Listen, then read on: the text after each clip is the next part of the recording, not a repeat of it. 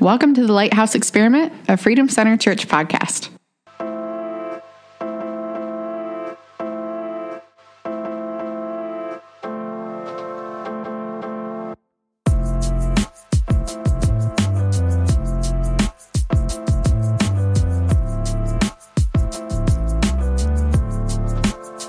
Well, welcome back to the Lighthouse Experiment podcast. Thank you, everybody, for joining us. This week, we're so incredibly grateful to welcome Sergeant Michael Sugrue from out in California, and then as well as, of course, Chaplain Jim Parkin and myself, Ashley Chandler. So welcome back, everybody. What's up? Thanks for having me. Absolutely. Thanks for coming. You know, we've just recently been trying to branch out and get get guests that aren't, like, from our immediate area, you know, and just get some more perspective and kind of uh, open the conversation. Obviously, you know, I, I follow what you're doing on social media and have been both intrigued and heartbroken by how the numbers of law enforcement suicide just keeps, you know, like day to day. I remember, I think there was a, in October and, and I think like a week's time frame, it was like the numbers increased by three and then like by five. And it was, it's just, you know, it's tragic, but we're, what we're trying to do here is just be part of that conversation and making people aware that this is, this is an industry where this is an epidemic that's happening. And we just need to keep talking about it and making Absolutely. people aware.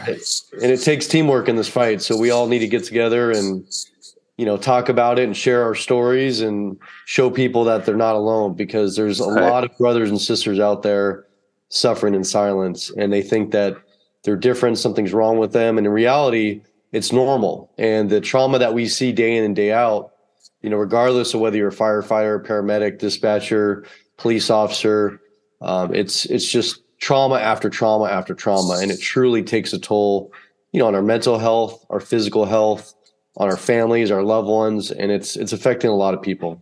Yeah, absolutely.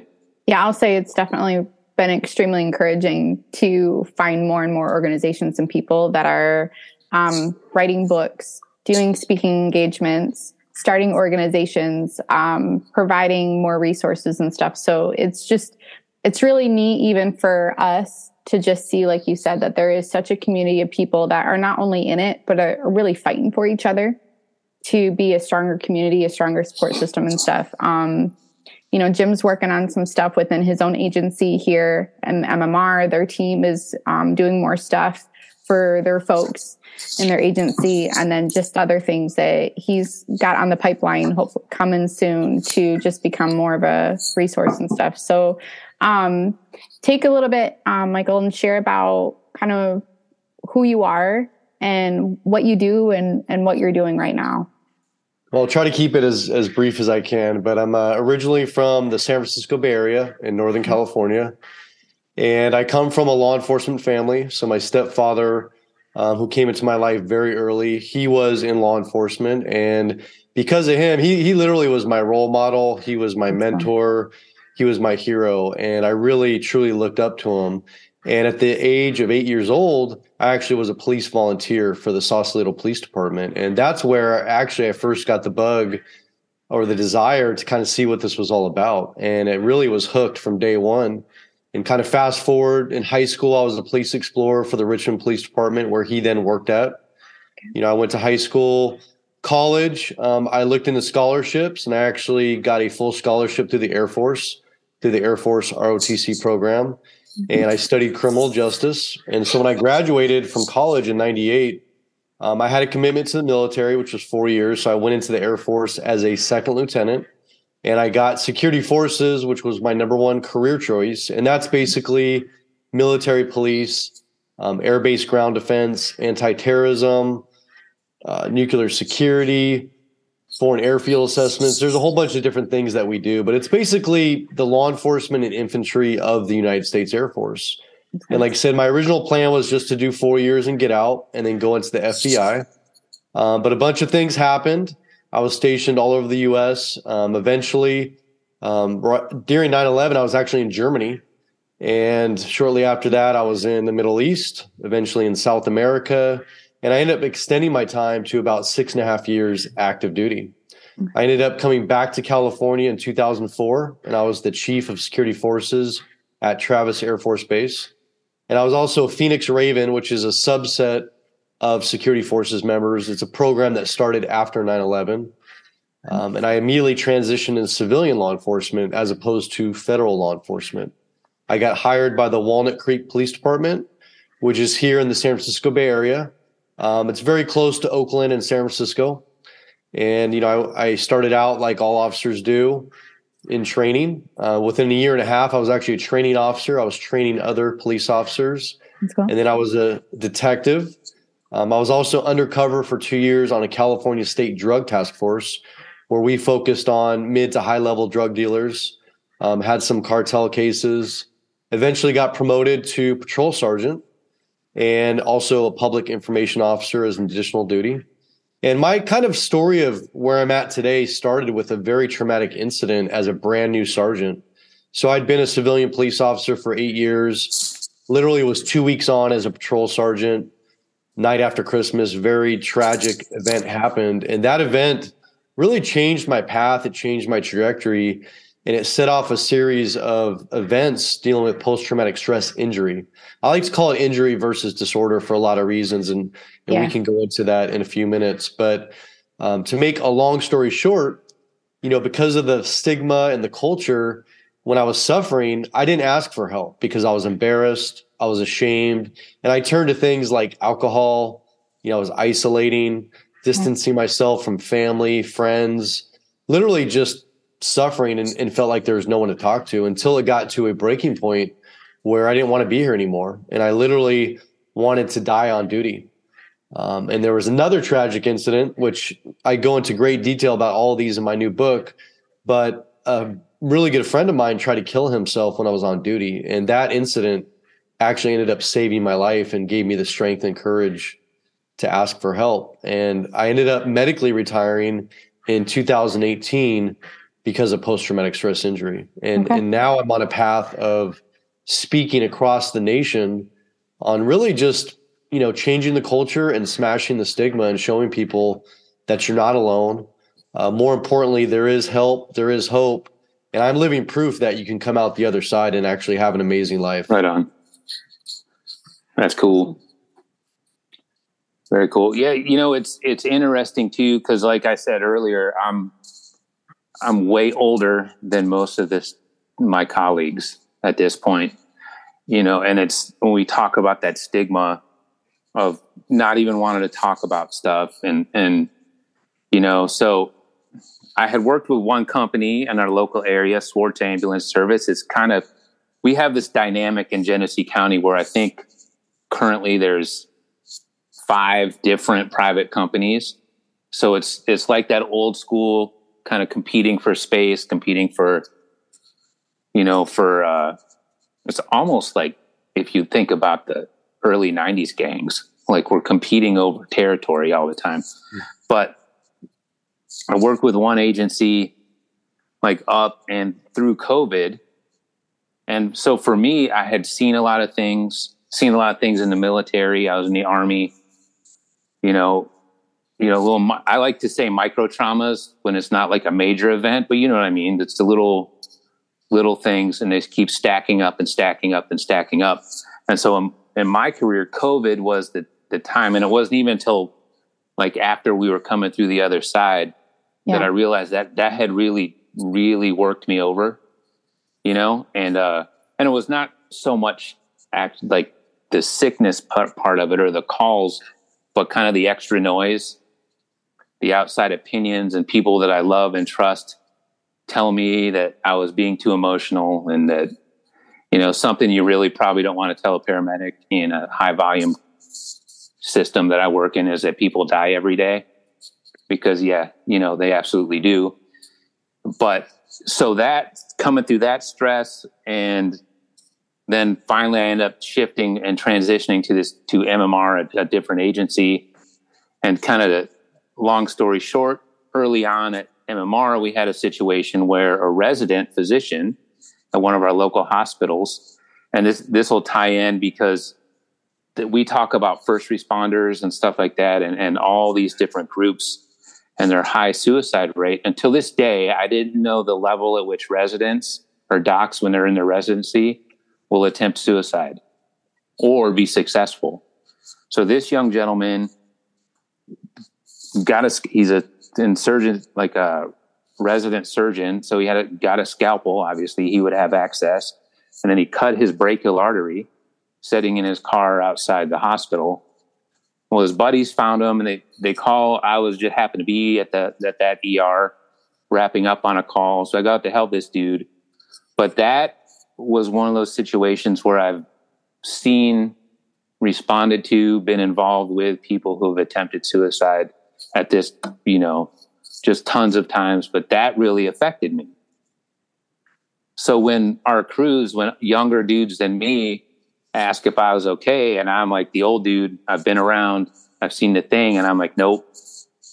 You know, it was interesting because it was almost, it gave them like the license to start talking about this stuff that they've been going through recently, you know, and it was super interesting to me that, that that's the kind of thing it takes, the kind of the, uh, well, not kind of like the literal lead by example.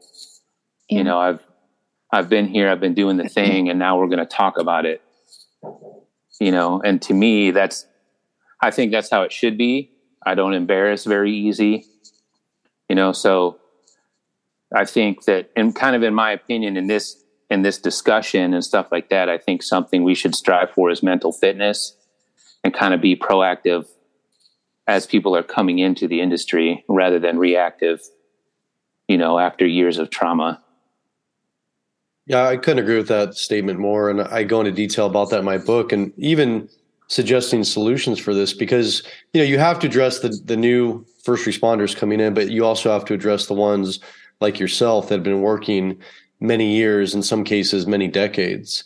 And it, and we need leaders at all levels to set the example by truly just being open and vulnerable and being honest about things, because so many times as first responders, and I can speak for myself, that I had this image of perfection that I always wanted to portray on the outside and show people that, you know, I didn't make mistakes, nothing fazed me, um, you know, I wasn't scared of anything, and I would always get the job done. And the reality is, is that being normal is talking about feelings, emotions, and how things affect us. And we don't need to make a big ordeal about it every time. If we make it the culture and we address it as it's happening, then you can get through a full career, you know, whether that's twenty or thirty years now in some cases, and come out healthy on the other side. But what we're doing is these daily traumas, which in our careers end up to hundreds and hundreds of traumatic incidents. In some cases, that number is over five hundred traumatic incidents in a career, where, you know, as the average person,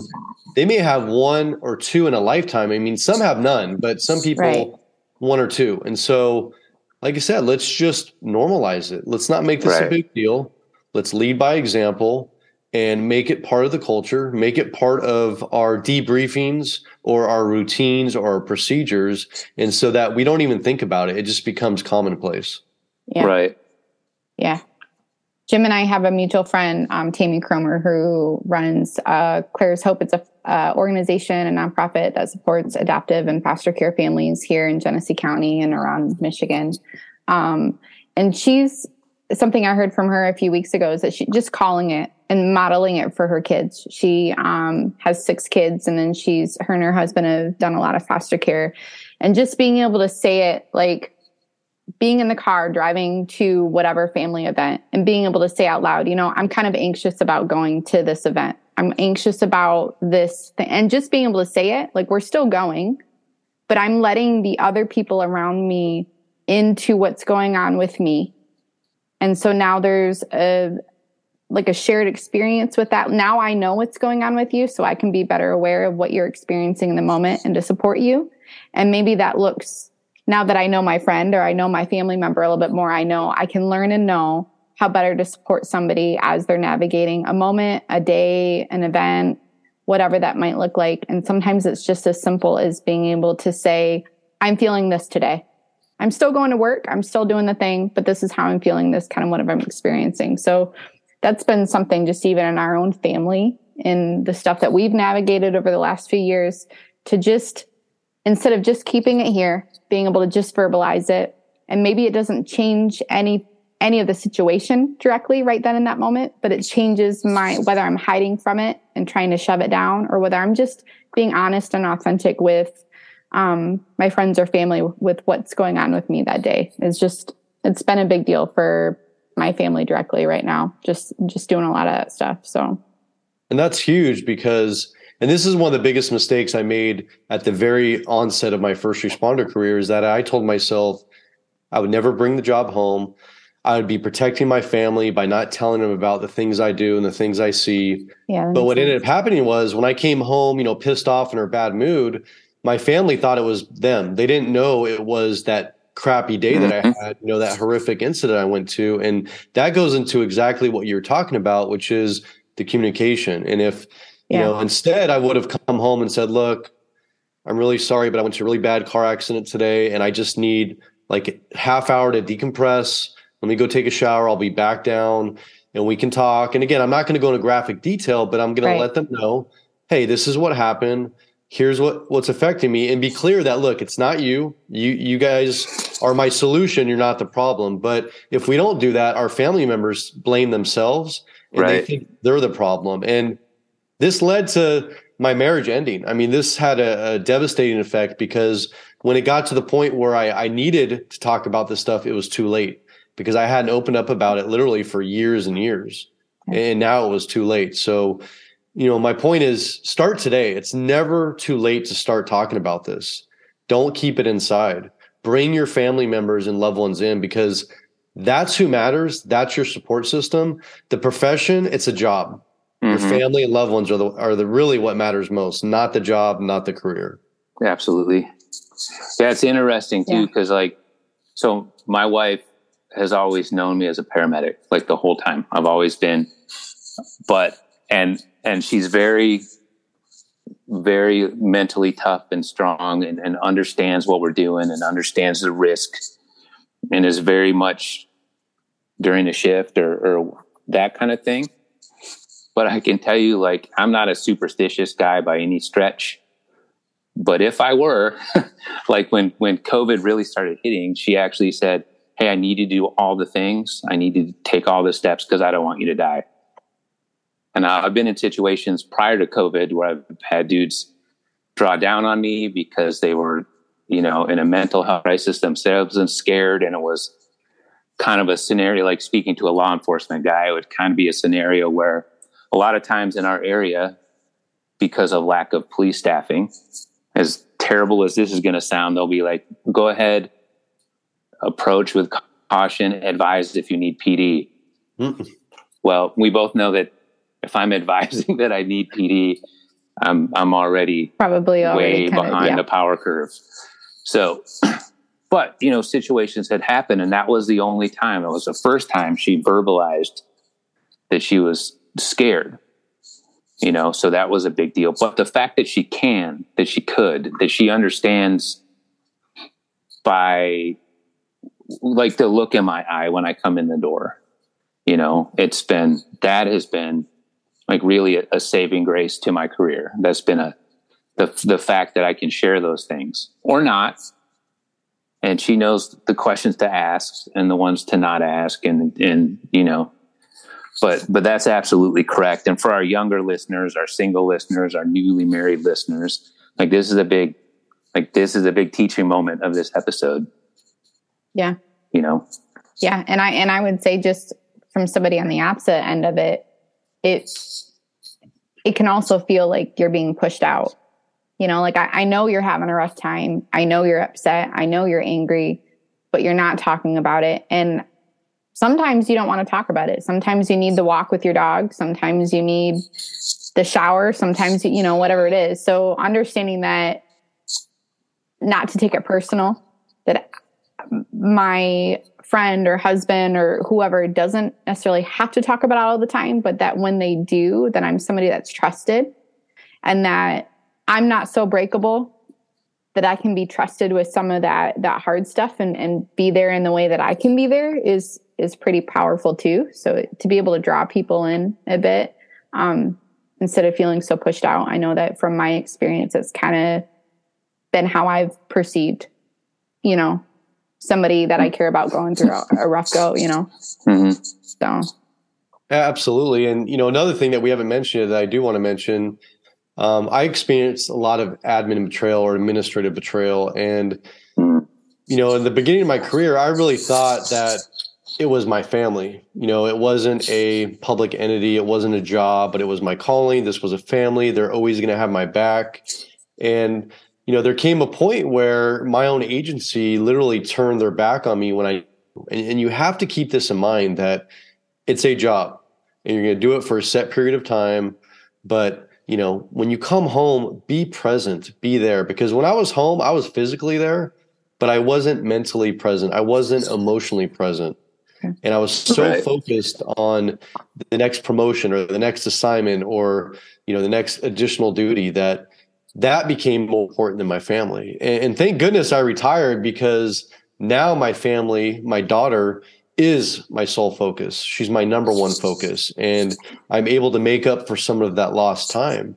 But I know there's a lot of first responders that are out there listening to this right now who need to take a look inside themselves and, and say, you know, this overtime that I'm constantly signing up for, even though yeah. I'm still working twelve hour Absolutely. shifts, you know, and I'm working sixty, eighty hour work weeks. Well, what about the family? What about the loved ones? You know, that overtime, I understand we have to pay bills and we have to make a living, but, you know, toys are not as important as the family. The family is what is most important. And I just, I Absolutely. really want to emphasize this and repeat it over and over and over again, because at the end of the day, when you come home after that crappy call, that traumatic incident, they're the ones that can be there if you let them, if you let them right. in. But if you don't, like I did, if you shut them out and you push them away, eventually they're not going to come back. Right. That's a big deal too, man. Cause I see, we see that all the time, right? We have, you know, in, in the E M S community, we have all these kids that came in and they got their license and they went right into a pandemic, and then that's like really have had nothing in their life that would suggest any type of trauma nine out of ten times. And now they're in the middle of this. And now we push through the other side and they're working ninety-six hours a week. They're working. I can't even imagine. Like we do twelve hour shifts. So like my work week starts tomorrow, ends on Saturday. I work seven thirty a.m. to seven thirty p.m. And barring late calls and whatever, not a second more. Right. But some of these kids will come in here, man, and they'll work. There's no base. There's no getting out of the truck, and they'll work thirty-six straight hours, and they're miserable and they're broken. And they're having all these struggles. And then they do have a couple of days off, and they spend that whole time like eyeballs deep in a bottle or whatever the case may be, just trying to sleep or do whatever, you know. And it's pay for, you know, E M S is not great, really. It's not. And, but you also know that going into it. Like they were crystal clear when I went through my E M T and paramedic program that there would be no fame or fortune doing this, you know. But I, I really feel, and I try to impress upon these kids, but I really feel bad for them because they're working so much. And it's just, it is the hours they put in, and in this culture of overtime and all that, the amount that they're working is literally like pouring kerosene on an already, you know, burnt out psyche, on an already emotionally spent, like we said, trauma after trauma after trauma, not taking any time at all to deal with it, and just just pouring fuel on flames, and and still young enough to not understand what's happening to them.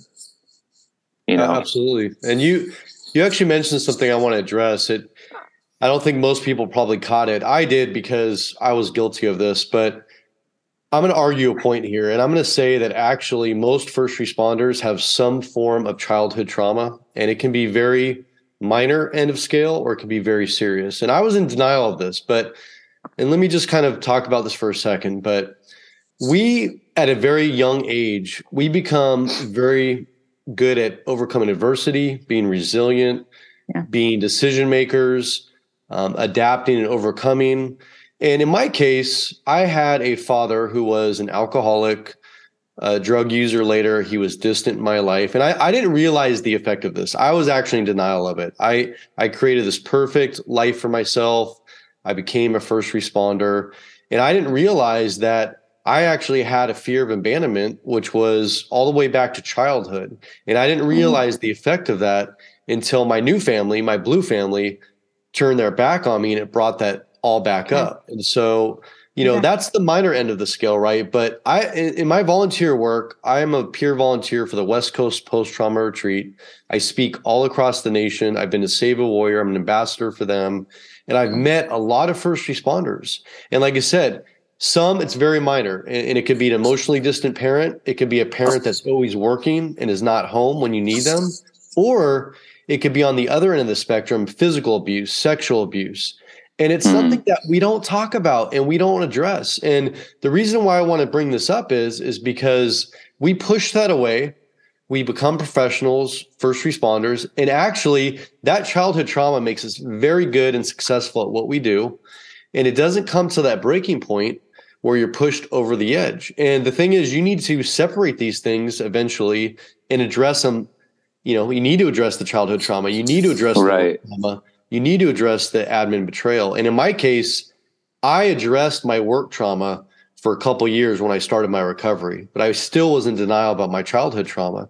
And it wasn't until I went to Save a Warrior, which is a free program for all first responders or military veterans or active military. And that program changed my life because it focused on complex post-traumatic stress. And like I said, that's when you have the childhood trauma and you take the work trauma and you put it on top of that. And they peel that away and address the childhood trauma. And, and that's that was that final piece that I needed in my recovery. And I know there's people out there listening right now that say, I don't want to talk about my childhood. They haven't shared it with anybody. They pushed it so far away that they think it doesn't affect them. Well, guess what? It does affect you, and you're not realizing how much it is day to day. Yeah. Oh, yeah. All right. That information is... Yeah. it's, it's what you built your life around. It's what you like. Um, I've been having to do a lot more training on trauma in the past year on my work for a nonprofit that does preventive education for sex trafficking. And we're opening a safe house for minors who have been trafficked that will provide the full wraparound restorative care.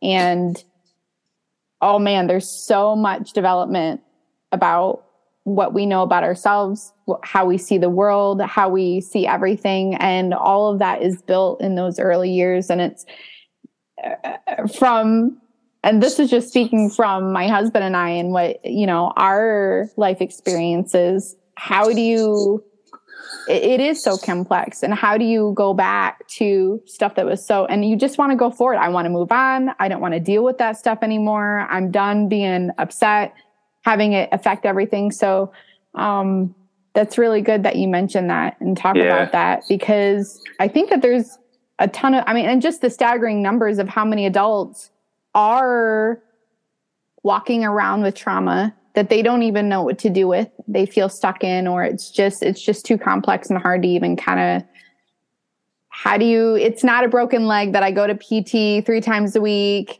and do this, you know, scheduled, you know, care for it. It's, it, it's a lot more complex than that. So no, that's really good. Cause that's a lot of stuff that, um, my husband and I have had to walk through. Um, Nick went through a really bad year of anxiety, depression, um, to the point where it was hard for him to get out of the house, get out of bed. And a lot of it was just finally coming face to face with a lot of stuff that he just kind of been turning away from for so long, because it was just, you know, there's nothing I can do about it. There's nothing I can do about it now. You know, it's all in the past type thing. So I'm glad that you said that, you know, and that you talked about that. Well, so. that and how many how many people get into law enforcement or the fire service or E M S or emergency medicine or nursing because of an experience? Yeah. You know, yeah. How many times do you hear the story of my mom had cancer and she died when I was whatever young age, so I went into nursing. Yeah. Or I had this experience, so I became a firefighter. I had this experience, or saw this experience, so I became a cop. And it's, so that's, yeah, that's. Well, it's wonderful to ce- like celebrate those experiences in a weird way. You know, it is a part of what shaped me and shaped, um, you know, a lot of my hardships and experiences that I've been through.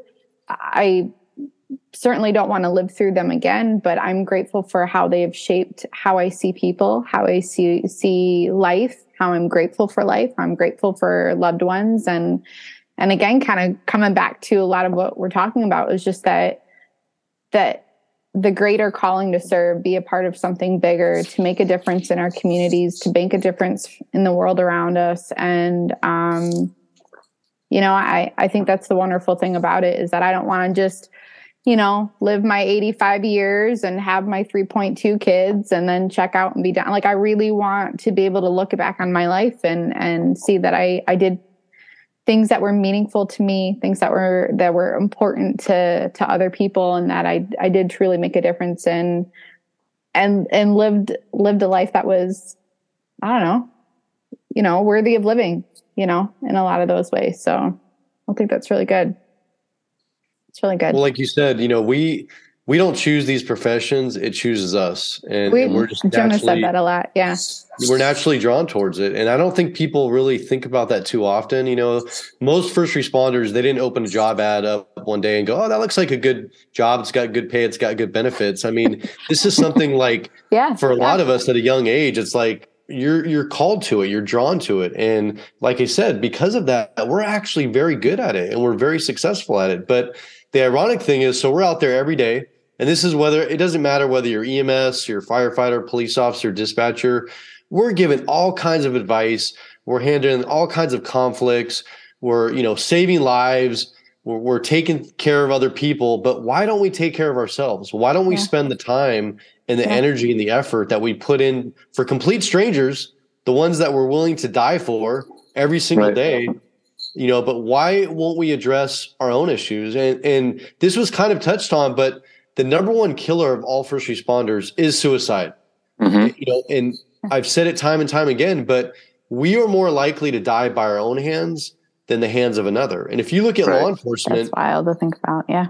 Yeah. And in law enforcement, if you over a career, we spend thousands of hours training firearms, defensive tactics, arrest control techniques. I mean, thousands of hours over your career on how to fight the enemy, on how to survive. But in that career, how much time do we spend on for ourselves to survive our own hands? You know, to right. be there and address our own issues and to yeah, ask good. for help when we need it, you know? And, you know, the thing is, we're so used to being in control and charge that when we come home, we still want to pretend like we're at work and we want to bark orders and assume that if something's wrong, we can just give the solution to our spouses or our children and it's going to be fixed and we can go on with our life. But no, we need to be open right. and vulnerable at home and listen to other people and be open and not be in control. You know, that's that's for the streets. But when you come home, drop the walls down, let the control right. go, and, and work together on this stuff. Yeah, it's that that is super interesting to me. And like in all of the disciplines, you know, in the first responder community and in the military, of all the attention will focus on, you know, when I was in the fire service, drilling and all this stuff, and for like working, training combatives for law enforcement, training our, you know, our medical proficiency, all those things, physical fitness. You know, I'm, I'm an older dude, so I, I work out quite a bit so I can provide the adequate care for the community and I'm not hurting myself. We do all those things and all those training pieces, but, but training, you know, I, I like to say it like that, training for our own mental fitness and emotional fitness is just still a thing that for whatever reason we do not do. Yeah. You know, working on it. Working on building those things. Yep. We're working on, you know, I'm working with some guys actually to figure out a curriculum. You know, yeah. um, the company I work for is, is going to kind of be the beta for that. And just, you know, training our supervision. You, you spoke about, um, kind of betrayal from like admin betrayal and stuff like that. Literally, the reason I left one agency and moved to another is because it got to the point where I was going to my, my management team and saying, listen, you have people standing on a mental health cliff. They are on a ledge getting ready to jump off it. Literally. This is not figurative language. This is, you have people ready to take their own lives. And the response was, you do your job, I'll do mine, shut up and run your calls. And I was like, I, I can't be a part of this, you know? And so I moved to an agency who, the agency I work at now, I talked earlier in the, uh, the show here about that doctor that, that, you know, that tried to take his own life. How it works at M M R is immediately the shift supervisor comes to where I am. I'm out of service until he just d- decides that I'm okay to be in service. Um, there was two other crews from our agency at the hospital that reset the ambulance, did all those things, cleaned it up. That's cool. And everybody immediately is, are you okay? And now we're talking about it. This kind of impromptu debriefing of this, this scenario. And when it was, no, I'm not, you know, I have a brand new E M T with me. This is literally her second day ever, you know, and they're like, okay, you're out of service. And that was two hours prior to when I would normally go home. And that's it. Like, it's done. We stop, you know, every single call I've ever had. And it's even stuff that would be deemed as routine. I respond to cardiac arrest. And, and that happens a lot as with older people. I handle that call. I'm done with that stuff. I'm charting, re- doing like uh, the medical reporting. Supervisor comes, they check in.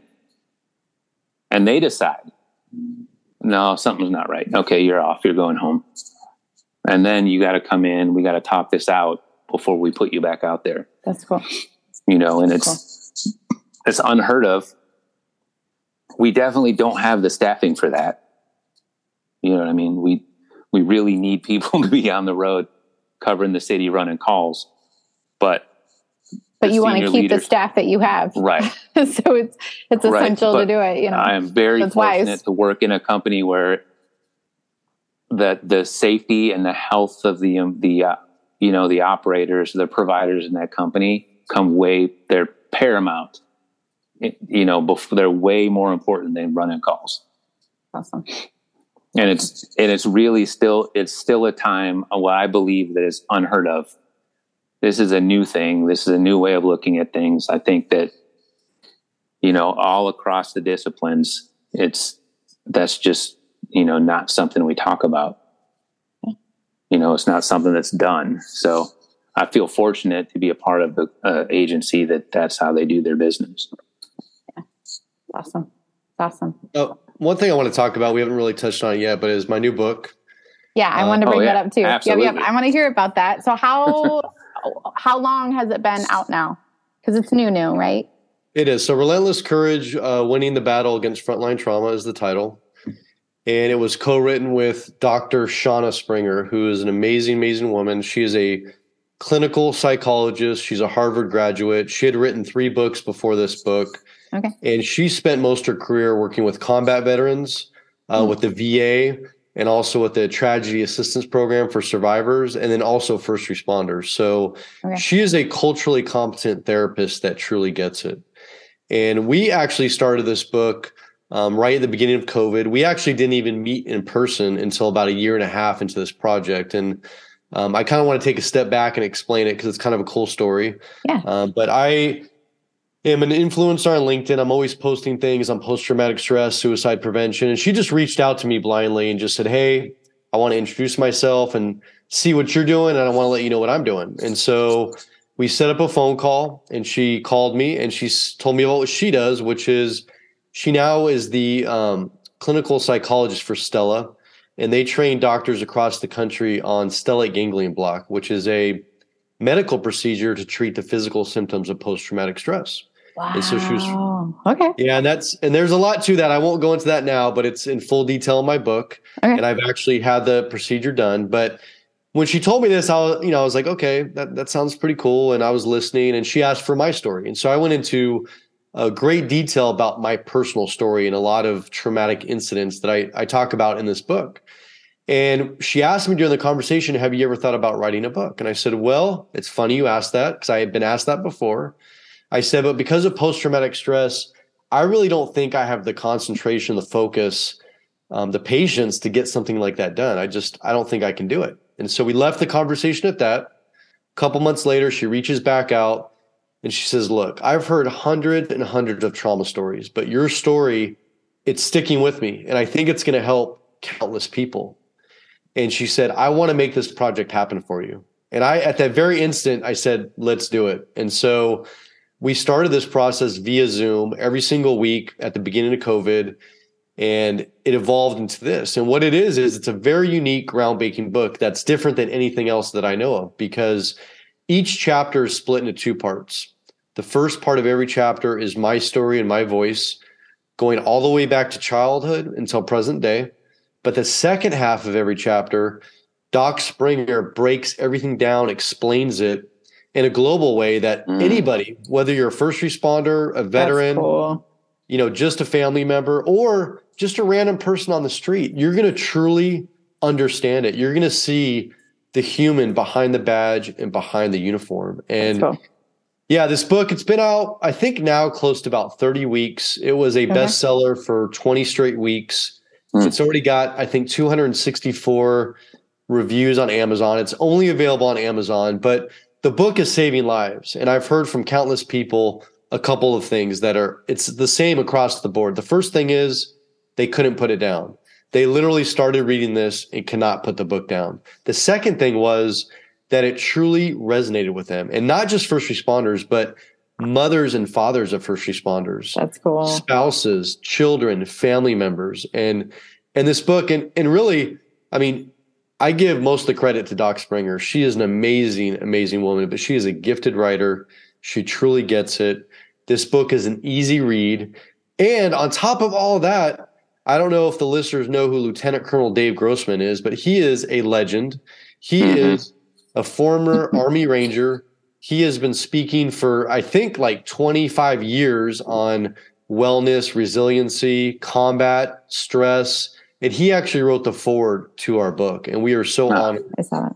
that he did that. So, um, again, this book, it's saving marriages. It's saving lives. It's saving careers. It's bringing families together. Um, but I, I just, I'm a little biased, obviously. You should but, be. You should be a little biased. Be, that's and that's awesome. A huge accomplishment. So congratulations for Thank having you. that out. Um, well done on sharing yourself with literally the world.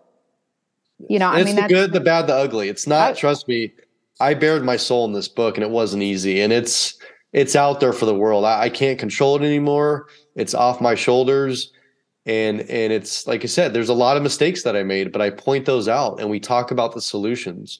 We talk about recovery. We talk about moving forward. In the very back of the book, there's an entire list of vetted resources, from hotlines, text lines, to week-long okay. retreats, you know, for first responders or vets. Just amazing, amazing programs. That's awesome. It's on my order list. I'm in two other books right now, and then I'm planning on getting that in so yes. I can read through it. So I've got a family member that might be doing um, the Detroit Police Academy. So um, I'm looking at just, I mean, I don't, I have a better window of of understanding, having been a part of the Lighthouse Experiment now for five years, but um, I can always do better. I can learn more, and I want to be a great support and resource to my loved ones. So I'm, I'm personally excited to be able to um, read that book and, and see what you've accomplished in that book. So awesome. And I can't wait to hear what you think. Cause I mean, like, yeah. like I said, I, I promise, I guarantee you will love this book. You will not be able to put it down. That is my guarantee to everybody listening or watching this interview. Absolutely. Awesome. Awesome. Right on. Well, all right. This is a good, a good uh, spot to check out, I think. Thanks so much for coming on. Thanks for being a, you know, a part of this, this fight to keep, you know, first responders and veterans safe from themselves, I think is really a, a good way to look at that.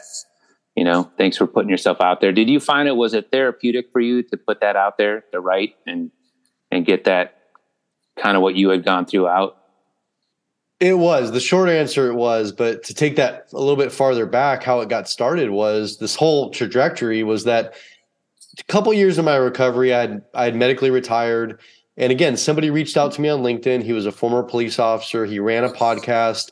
He asked me to be on his show. It was the very first podcast I did. It was back in two thousand nineteen. I think I've been on like fifty something podcasts now. That's and I didn't awesome. want to do it. He harassed me. I mean, he's like, you know, I'm like, no, no. And he kept bothering me. And he finally, he's like, look, I will drive the two and a half hours to you. You name the spot. It will take an hour.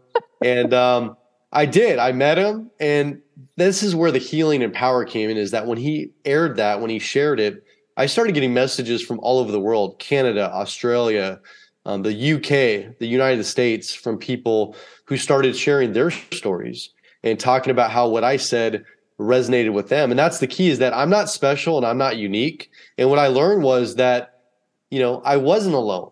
Yeah. There were resources. Mm-hmm. There were people that got it, that understood it. And that's where the healing comes from, is that I had kept this inside for over four years, literally suffering in silence. But once I let it out there, that's where the healing, it was this burden came off my shoulders. And so now every time I do an interview, obviously the book, a little bit more of that burden just keeps coming off and off. Cool. That's really cool. Well, I'll share, I'll share the link to Amazon for the book on our podcast information. And then, um, do you want us to share like the link to your LinkedIn, or what other link for you would you like me to share? Absolutely. So I'm on LinkedIn. People can just look up my, my name, Michael Sugrue, but I also run a couple pages on Facebook and Instagram. Okay. Okay. Um, I'll share those. Yeah, that's how I found you. So that was pretty cool. I appreciated you yeah. responding. I'm like, no, it's, this is awesome. I mean, exactly what we're saying right now. It's encouraging for us to be able to hang out with you. Um, it's exciting. It's wonderful. And then just the impact that our community gains by having right. had hung out for an hour and having this conversation with you. So this is, this is really cool for us. So no, I enjoyed it. Thank you very much. Yeah, absolutely. All right. Well, as usual, thank you to Freedom Center Church and Kingdom Builders for your love and support. And for our listeners, thanks for listening. Remember, get help before you need help. If you need it, dial or text nine eight eight. And thank you to our guest, Michael Sugrue. Thanks again. We appreciate you. Thank you.